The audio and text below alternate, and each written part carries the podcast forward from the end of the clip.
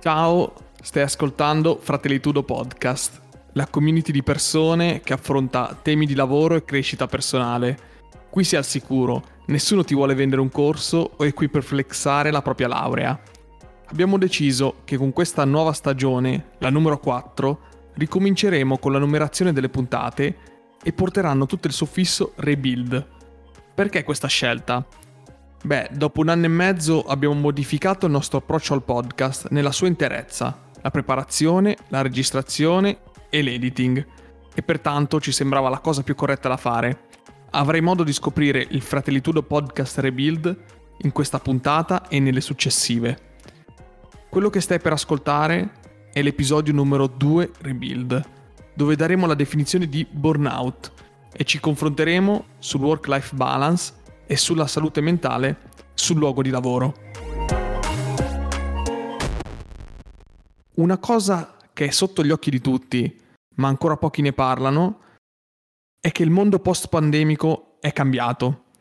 Ma non solo nella parte della salute, ma soprattutto nella parte del lavoro. Circa il 40% delle persone vogliono licenziarsi dal proprio posto di lavoro e anche al più presto possibile.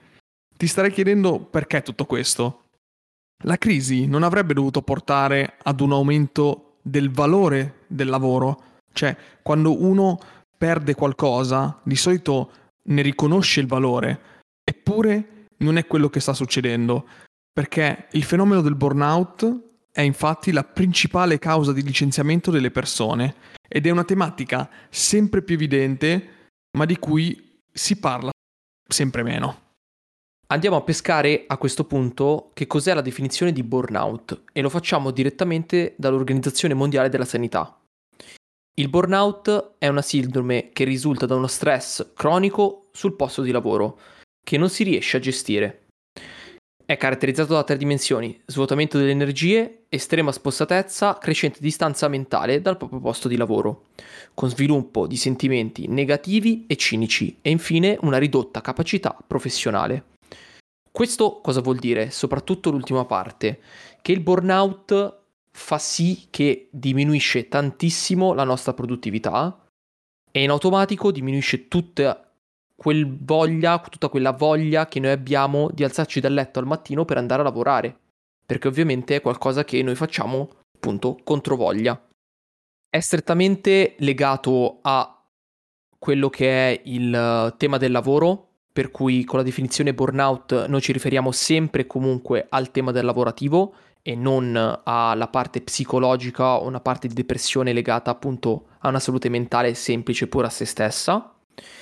E a questo punto, come diceva Anto all'interno dell'introduzione, andiamo a parlare di questo post, di questo mondo post pandemico. La realtà è che la produzione è aumentata ed è sotto gli occhi di tutti, perché nel momento in cui abbiamo smesso di uscire di casa, siamo rimasti bloccati a livello di lockdown, la necessità, soprattutto all'interno del mondo high tech e del mondo medico, è salita tantissimo, è schizzata quasi alle stelle. E questo ha fatto sì che in realtà, soprattutto in questi ambiti, il lavoro crescesse tantissimo in confronto a quello che si è pensato, ovviamente, della crisi dovuta appunto alla pandemia. Questo ha portato sicuramente un aumento appunto della produzione, aumento di tutto ciò che è i livelli e gli indici di produzione, come possono essere i KPI, PPI, eccetera, ma in questo problema è che è aumentata sicuramente anche la competitività, soprattutto dovuto appunto a questa crescita e voglia continua di dover, in un certo senso, fatturare. Oltretutto è aumentata anche la digitalizzazione dell'ambiente perché più la produzione aumenta, più c'è bisogno di tenere sotto controllo diversi valori produttivi appunto, ma anche di lavoro delle persone, per cui le, diciamo che il personale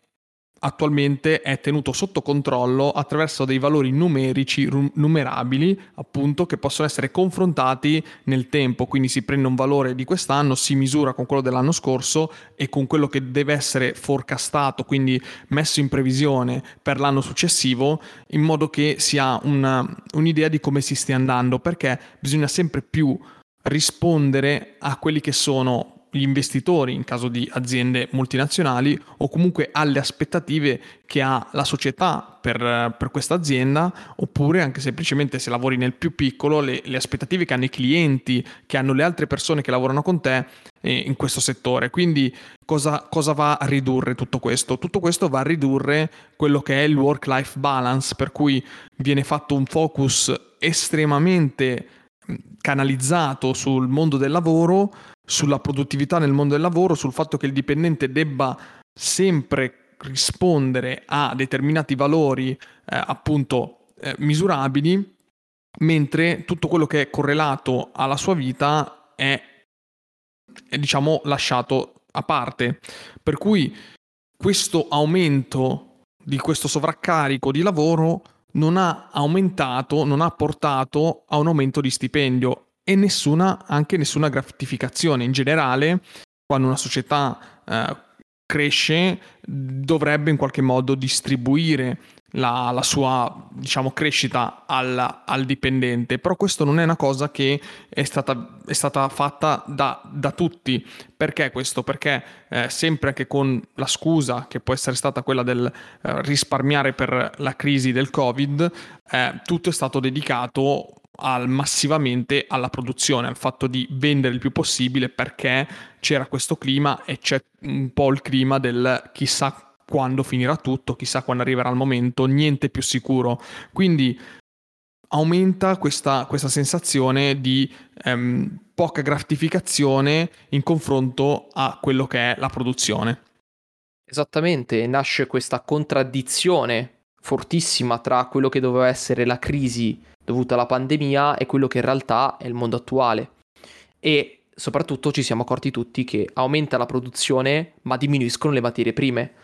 chiunque abbia provato ad ordinare qualcosa di eh, elettronico, diciamo con schede elettroniche o che contenga dell'acciaio in questo periodo, si ha notato che in realtà è quasi sparito tutto, esiste quasi uno shortage di questi, di questi articoli, per cui è inutile parlare a questo punto di una crisi dovuta, una crisi del lavoro dovuta alla pandemia, quando in realtà è sotto gli occhi di tutti, è sotto gli occhi di tutti che è aumentata appunto questa produzione. Qual è il punto?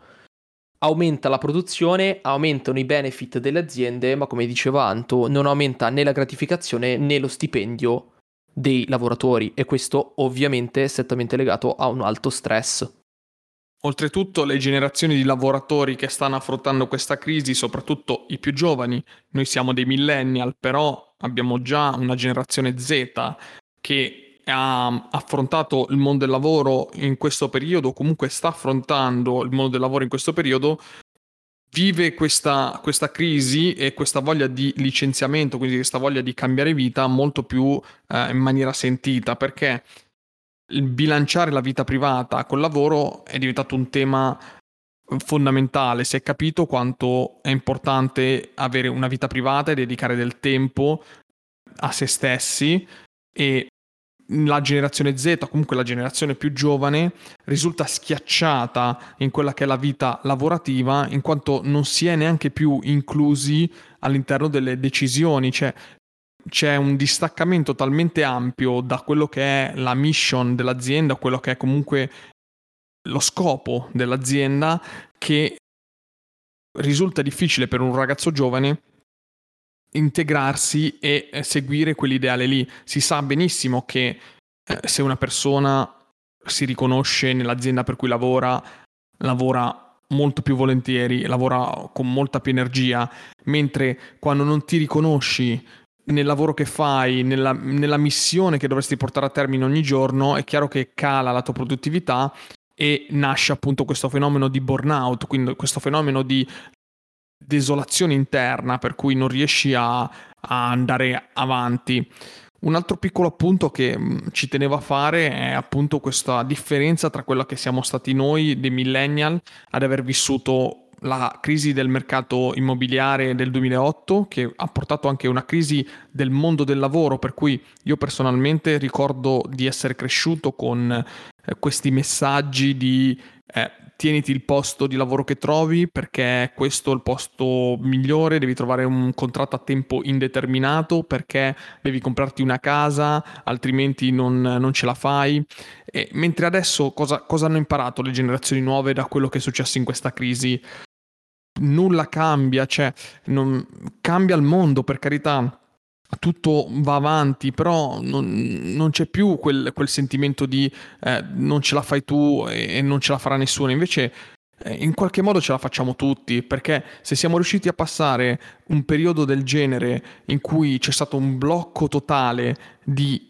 nazioni intere, cioè nazioni intere di persone che sono rimaste a casa a non fare praticamente nulla a livello produttivo, eppure non è crollato niente, non, non è caduta una, una, banca come è successo nel 2008, la Lehman Brothers è, insomma, è, è fallita, altre società sono state chiuse, mentre qui cosa abbiamo visto? Società chiudere, grosse multinazionali hanno chiuso? No, anzi hanno guadagnato molto di più. Chi è che è andato a discapito? Il piccolo medio imprenditore, il ristoratore, ma comunque anche il ristoratore in qualche modo si è, reinventato con le spedizioni, con uh, col delivery, col takeaway. In qualche modo alla fine ce la siamo cavati tutti, per cui cosa impari da, da una crisi del genere? Che alla fine un lavoro vale l'altro, allora tanto vale apprezzare di più quello che ti dà un po' di tempo libero per te stesso da dedicare per la tua vita privata. Esatto, noi del Fratelli Tudo Podcast abbiamo spesso e volentieri citato questo fantomatico problema generazionale. La generazione Z, che è quella successiva alla nostra, ricordiamolo, io e Anto siamo 93 e 95 rispettivamente, facciamo ancora parte dei millennials, ha notato quella che appunto è stata la grossa crisi economica del 2008, mentre invece la generazione è cresciuta con un aumento post crisi e soprattutto con una spaccatura enorme su quelli che sono i nostri genitori che lavoravano 40 ore per vivere e che hanno visto la frustrazione nei loro occhi per quanto gli piacesse lavorare, per quanto fosse valorizzato il lavoro ai tempi dei nostri genitori, li hanno visti lavorare sempre, essere completamente fuori di casa, non potersi godere le festività, eh, dover lavorare anche sabato e domenica per poter permettersi la famiglia. Questa cosa qui,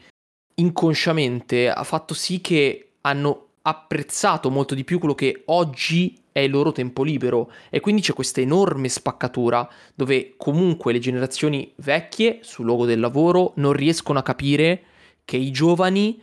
preferiscono avere del tempo libero piuttosto che passarlo completamente a lavorare. Ed è questa enorme spaccatura che crea una divisione all'interno del luogo del lavoro dove i giovani non vengono integrati dalle vecchie persone e questo ovviamente crea ulteriormente un problema di burnout e di stress ovviamente correlato a questo.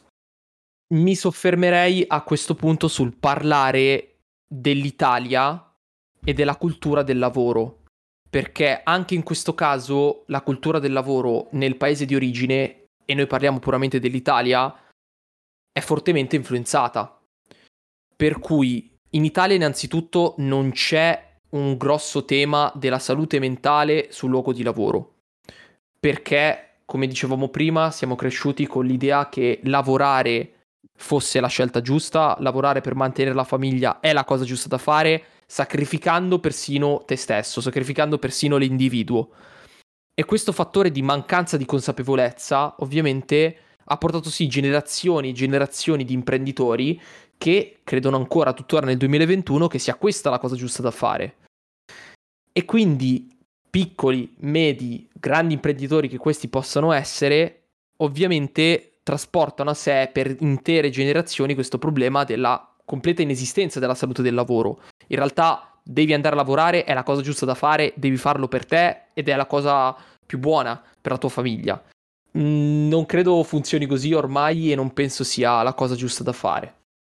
Personalmente parlando, mm, sapete che lavoro per un'azienda multinazionale americana, una delle più grandi al mondo. Devo dire che i temi di salute mentale nell'ultimo periodo stanno venendo trattati con dei webinar e delle conferenze interne, per cui la, qualcosa è arrivato, ma devo dire che nella mia realtà, appunto, delle persone che mi circondano, persone che ho in casa, amicizie, eccetera, che lavorano invece in piccole società italiane oppure anche in piccole e medie imprese, ma comunque italiane, questa cosa è completamente assente, non c'è un, un approccio da parte delle risorse umane ai dipendenti nel tema della salute mentale, quindi non so neanche se venga trattato il tema del burnout, non so neanche se venga anche riconosciuto, diciamo, all'interno del, del, di questi ambienti, eh, come venga anche riconosciuto, come venga affrontato un problema come il burnout. Per cui noi sappiamo che in Italia c'è una grossissima difficoltà e una totale mancanza di consapevolezza in quello che è il, il fattore del benessere del dipendente, perché eh, viene ovviamente visto tutto quello che è la produzione e vengono visti i dati in cui si vede che l'Italia è il ventesimo paese in Europa in fatto di produzione, sto sparando dei numeri, non sto dicendo eh, numeri che conosco, però sappiamo che non siamo di certo il paese più produttivo d'Europa, non siamo il paese mi- meglio messo a livello economico, siamo sempre ehm, diciamo nelle ultime file, per cui questo a cascata, tutta questa, tutta questa, informazione a cascata ricade nell'azienda che poi ricade sui dipendenti, dove quindi viene detto, a prescindere dalla tua salute mentale o a quello che ti interessa a te, eh, l'azienda deve produrre, altrimenti il paese non riuscirà mai a uscire da questa situazione di essere gli ultimi della fila, essere sempre gli ultimi dell'Europa. Ecco, questo è un tema molto delicato che noi ovviamente stiamo trattando in maniera superficiale, lo sappiamo, stiamo toccando soltanto la, la, parte superiore di questo mare che è il tema della salute mentale, però è anche importante iniziare a, ad affrontare eh, questo, questo argomento. Inoltre le generazioni più giovani vivono questo, questo contrasto quindi tra quello che è la produzione, la salute mentale, il work-life balance, come se fossero all'interno di un fiume in piena perché non hanno più gli elementi per poter imporsi con le loro idee, sia perché da una parte non vengono integrati, quindi parlo di generazione Z e millennial, non vengono integrati all'interno delle scelte dell'azienda, e questo l'ho detto prima, ma anche perché costantemente sono cresciuti in un mondo di influencer. Questo cosa vuol dire? Non influencer con l'accezione negativa, ma col fatto che sei costantemente influenzato e facilmente influenzabile dalle scelte degli altri, per cui anche all'interno di un'azienda puoi essere facilmente influenzato o anche ehm, soggetto a scelte che magari non faresti, ma perché sei abituato ad ascoltare gli altri, a certe volte le assecondi. Dove appunto l'idea dell'essere influenzato non è qualcosa di negativo in rispetto ai social media, eccetera, eh, ci tengo a specificarlo, ma è letteralmente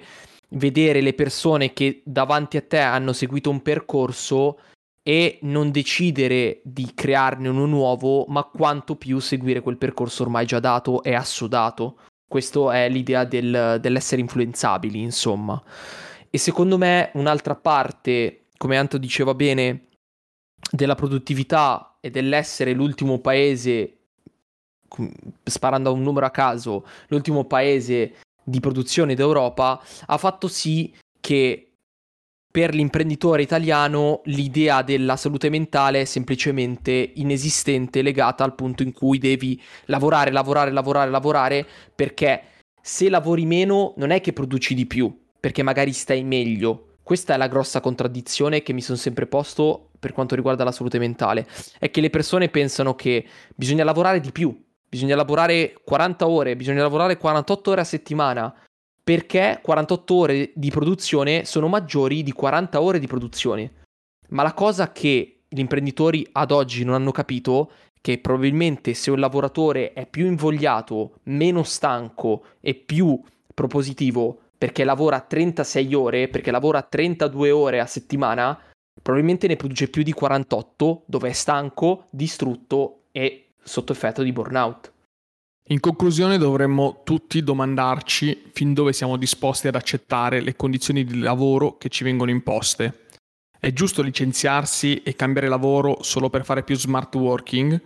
Il burnout è una malattia riconosciuta dall'Organizzazione Mondiale della Sanità, strettamente legato al lavoro. ed è quello su cui non si deve scherzare e sulla quale anche i datori di lavoro dovrebbero concentrarsi maggiormente. Viviamo una realtà dove l'aumento di produzione non corrisponde quasi mai ad un aumento di stipendio e di integrazione all'interno dell'ambiente lavorativo, ma anzi ad un aumento di competitività che porta solo a frustrazione nei confronti dei colleghi. Aumentano sempre di più i compiti e le mansioni da dover svolgere, ma non il riconoscimento che ne dovrebbe conseguire, alimentando ulteriormente un sentimento di malessere. Le nuove generazioni vivono in balia degli eventi e sono sempre meno capaci di porsi con delle loro idee anche perché costantemente influenzati dagli altri. Io ti ringrazio per aver ascoltato questa puntata del Fratellitudo Podcast. Ti, ti, ricordo che puoi trovare tutte le informazioni che ti servono sul sito fratellitudo.com. Noi siamo live tutti i martedì sera alle 21.30 sul sito e sul nostro canale Twitch. Ricordati di lasciarci sempre un feedback via mail oppure di scriverci direttamente su Instagram e oltretutto controlla sul sito, sulla barra in fondo c'è anche la possibilità di sostenerci con una donazione libera. Adesso concludiamo con i consigli della settimana relativamente a questa puntata. Come sempre smorziamo un po', però vorrei parlare di una serie TV che ormai trovate anche su Netflix o comunque dappertutto, si è conclusa, ma nello specifico voglio parlarvi della prima stagione di Mr. Robot, che è stata premiata ai tempi col Golden Globe ed è comunque una delle serie TV, a mio parere, attuali, sempre più attuali, che veramente ci ha visto quasi nel futuro. Parlo nello specifico della prima stagione perché introduce molto bene quello che è l'argomento e quello del quale si vuole parlare durante tutto il, um, tutta la serie TV e soprattutto perché quella è un po' più avvincente. Per cui vi straconsiglio di vedere Mr. Robot e eh, di parlarcene, parlarne con qualcuno. Assolutamente Rami Malek, uno dei migliori attori in circolazione, quindi per carità guardatevi Mr. Robot. Io invece vi consiglio un canale YouTube che avevo già consigliato precedentemente, ma adesso lo riconsiglio, che è il canale YouTube di Riccardo Palombo. Riccardo Palombo è un ragazzo, insomma, abbastanza anzianotto, c'ha i, suoi, i suoi anni, però mh, fa dei video su YouTube molto interessanti relativamente alla tecnologia. È uno che smanetta molto con eh, tastiere, computer, smonta, eh, rimonta, fa vedere cosa fa, cosa non fa. Oltretutto è abbastanza un, free, un, freelancer anche su web development e ehm, strutture e ehm, diciamo sistemi operativi per cui se vi interessa un po' il tema di tecnologia seguitelo perché anche ha una fortissima community di persone che eh, gli commentano i video, i tweet per cui trovate un sacco di materiale veramente utile. Grazie mille per aver ascoltato Fratelli Tudo Podcast e ci sentiamo alla prossima. Ciao da Antonio. Ciao da Mario